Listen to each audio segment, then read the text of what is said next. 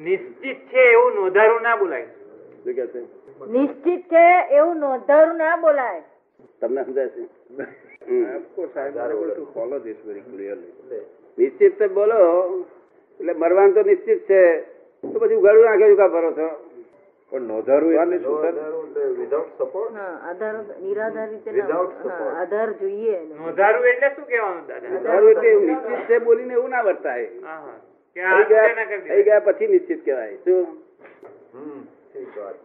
થઈ ગયા પછી નિશ્ચિત કહેવાય. એ પહેલા પહેલું ના કહેવાય. છોકરો મરી ગયો એટલે કેવું વ્યવસ્થિત છે નિશ્ચિત છે. મરતા પહેલા તો વ્યવસ્થિત નિશ્ચિત કે નહીં? તો દવા દારૂ કશું ના થાય. નોટ ઓલ મરતા પહેલા નિશ્ચિત કે તો દવા દારૂ કશું ના થાય.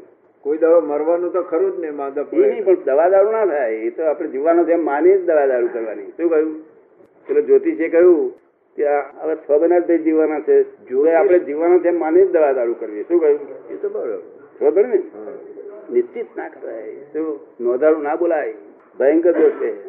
નિશ્ચિત હોય એટલે પછી બોસ જોડે લડે. જે થવાનું છે, થવાનું એ થવાનું જ છે. કોઈ પણ સંજોગમાં નિશ્ચિત કહેશો તો એનો કાર્ય નહીં થાય અને પ્રયત્ન બંધ થઈ જશે. શું કહ્યું? ત્યાં સુધી હા, આપણે પ્રયત્ન ત્યાં સુધી- કરવાના એમ કે બસ બીજું એટલું બધું નહીં, નિશ્ચિત બધું જ છે. એક વાક્ય આમાં વિવાદી નથી. શું? તેથી એક વાક્ય આમાં વિવાદી નથી. છે ચુમ્માલીસો વાક્યો. પણ એક વાક્ય વિવાદી નથી. આપણે કે છે કે જાણીએ છીએ કે આ બધું કરી થાય છે ખોટું છે. પણ કે છે એમાં થયા વગર અટકતું નથી એમ. થાય છે જ એમ. એ કયા આધારે થાય છે એમ? એવું છે? તમે તે રવિન્દ્રભાઈ એ તમારું નામ છે એને તમે સાચું માની લીધું કે હું રવિન્દ્રભાઈ જ છું.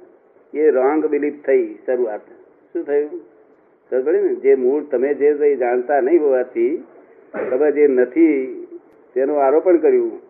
એટલે રોંગ બિલીફ થયું. ઓળખવા માટેનું સાધન છે, એ તમારો વાંધો નથી, પણ તમે પોતે જ છો એમ માનો છો. શું?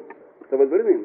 અને પછી છતે બાયનો હું ધણી છું સેકન્ડ રોંગ બિલીફ આ છોકરાનો ફાધર છું, ત્રીજી રોંગ બિલીફ આનો મામો છો અને કાકો છો ફૂવો છો, કેટલી રોંગ બિલીફો બેઠી છે?